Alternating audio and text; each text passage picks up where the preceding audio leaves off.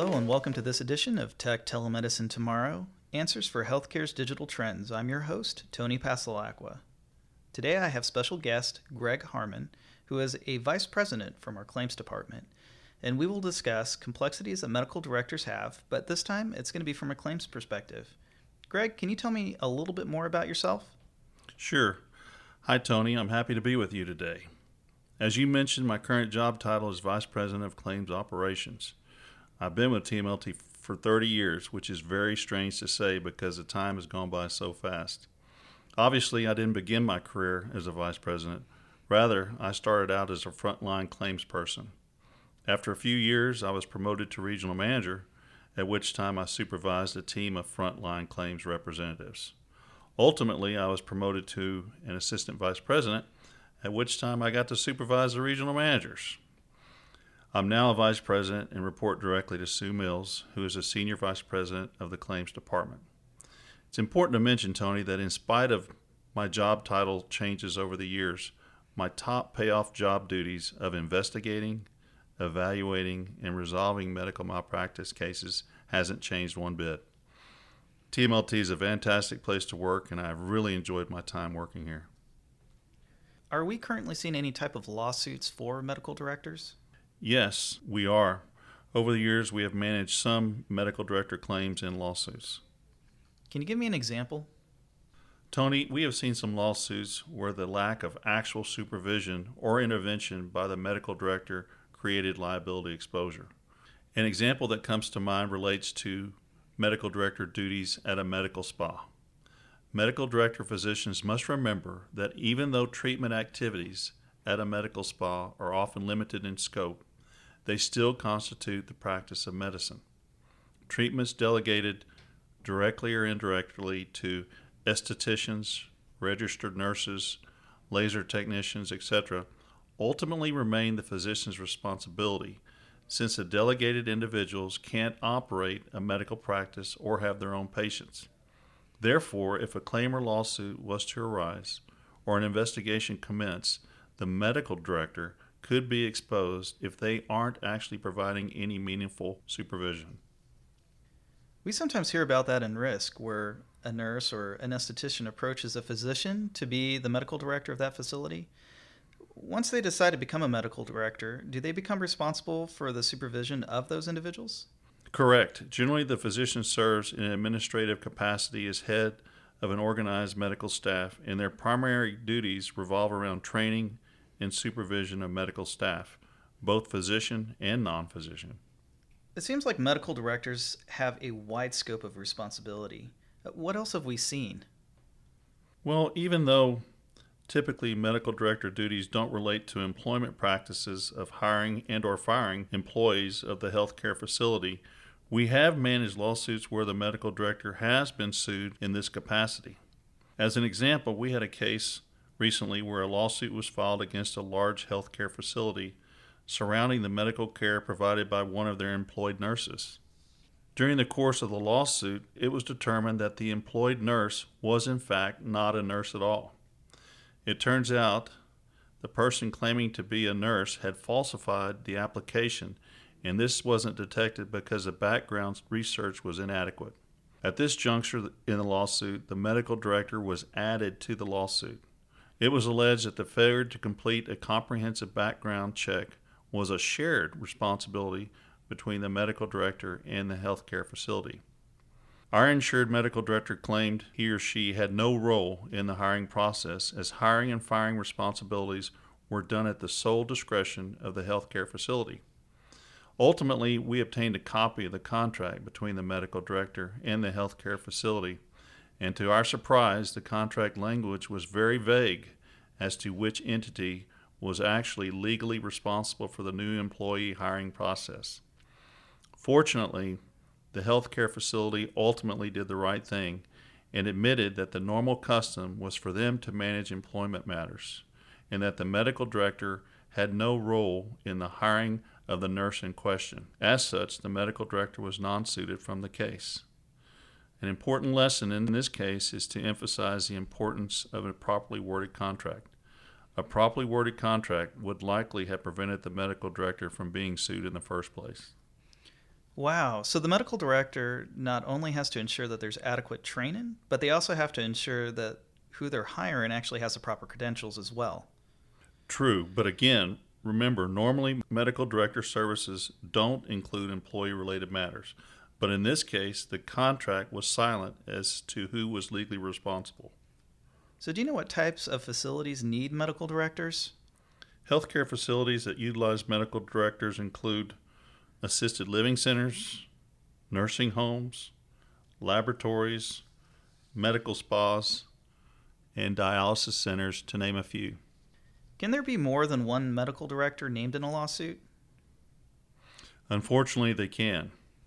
We have seen several lawsuits over the years involving a surgical group with a separate incorporated outpatient surgery center. Patients have sued the surgery center and the direct medical provider over allegations of substandard medical care.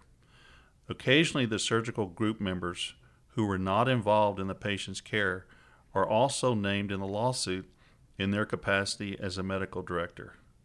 What we have found is that often many partners of the group are also designated as medical directors of the owned outpatient surgery center when they really have no role at all in creating or maintaining treatment guidelines, etc. I had no idea that you could get pulled into a medical director claim even if you provided no patient care. So, if you are a member of a group, you may want to have an attorney view those contracts to see what your type of exposure is. Exactly, that's a great point. It's important to mention that medical director duties vary on a case by case basis depending on the facility's expectations of their medical director, which is why it is so important for the physician considering taking a medical directorship to know what his or her exposure and liability is as it relates to the position. So far, we know that medical directors have a couple of different types of responsibilities and duties. One is that they serve at a administrative capacity as the head of an organization uh, for medical staff, and whose duties also include training, supervision of medical staff, both physicians and non-physicians. Uh, we also know, too, uh, you know, based upon your last example, that it also could depend on your contract. So it's always advisable to have someone seek legal counsel just to make sure they understand their exposures. Yes, that's correct.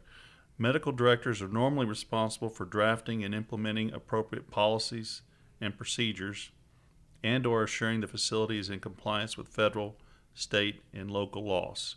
Again, I want to mention that normally medical director services do not include employment related practices, but it depends on what is actually worded in the contract between the facility and the medical director. So, working in risk, I understand that part of being an administrative head can also include maintaining policies and procedures and compliance. Have we seen any cases for that? Yes, we have. For instance, there have been lawsuits filed against medical directors due to the healthcare facility guidelines being outdated and or not known to exist by the employed medical director. A good example is a recent case we had in which a nursing home and medical director were sued because a patient fell out of bed and sustained some injuries. It was alleged in the lawsuit that the patient was a known fall risk and bed rails should have been activated, which would have allegedly prevented the fall. As part of the litigation, the nursing home produced their internal guidelines, which had been in place many years prior to the current medical director being hired. The guidelines indicated that fall risk patients should have bed rails up. The current standard of care in nursing homes doesn't require the use of bed rails, but the nursing home's internal guidelines set the standard of care for their patients, and the medical director didn't follow them. So, having outdated guidelines and procedures can make defending a lawsuit much more difficult. So, Greg, what tips would you offer to physicians to consider prior to signing these agreements to become a medical director? Well, Tony, I have several tips that I think are worth mentioning. Medical director service agreements can have unforeseen negative effects on the physicians who serve in these roles. Understanding the duties of the medical director as well as the associated responsibilities and liabilities is paramount. Physicians contemplating entering into such an arrangement should have a qualified individual carefully review the document before signing. Afterward, I recommend contacting your insurance carrier to advise them of you becoming a medical director to seek their input and guidance. If you have the title as a medical director and you don't have a contract, I recommend seeking one from the healthcare facility. If you have no contract but you have the medical director title, it could be implied by allegations in a lawsuit that you should have been conducting some duties that you weren't as a medical director. It's also important to be medically competent in the duties you're outlined to perform. For instance, often care in medical spas involve dermatology and plastic surgery type care. If your specialty is radiology and a lawsuit is filed against you and the healthcare facility due to the actions of a mid level employee, a lack of competency could play a role in the outcome of the case. In short, know how to do what you offer. Medical directorship encompasses many requirements, oftentimes including the supervision of various healthcare providers and ancillary personnel the medical director could be held responsible for medical staff bylaws, CMS billing regulations, and boards of directors oversight stipulations. A failure to provide the appropriate supervision can trigger not only contractual breach notifications, but may also result in allegations of false claims being made to the Medicare or Medicaid programs. A governmental regulatory body could attempt to hold a medical director accountable for administrative, civil, or criminal damages. Wow, that's a lot of information. What would be one of the main takeaways you would want our listeners to know? Tony, I think it's important to emphasize that TMLT offers its policyholders an inexpensive medical director policy, which is a real bonus as it helps create a division between the exposure you carry from your directorship duties and your personal exposure in your private practice. In this litigious world we live in, a physician cannot completely avoid all the exposure to his or her license, insurance, possible claims, etc., while working as a medical director. However, identifying the risk and taking the necessary steps in advance to protect yourself, serving as a medical director may be a welcome and enjoyable addition to your practice. Thank you for listening to our podcast. If you're a policyholder, please feel free to contact us with questions by calling 1 800 580 8658 or check out our resources at tmlt.org and clicking on our resource hub. Thank you, Greg. Thank you.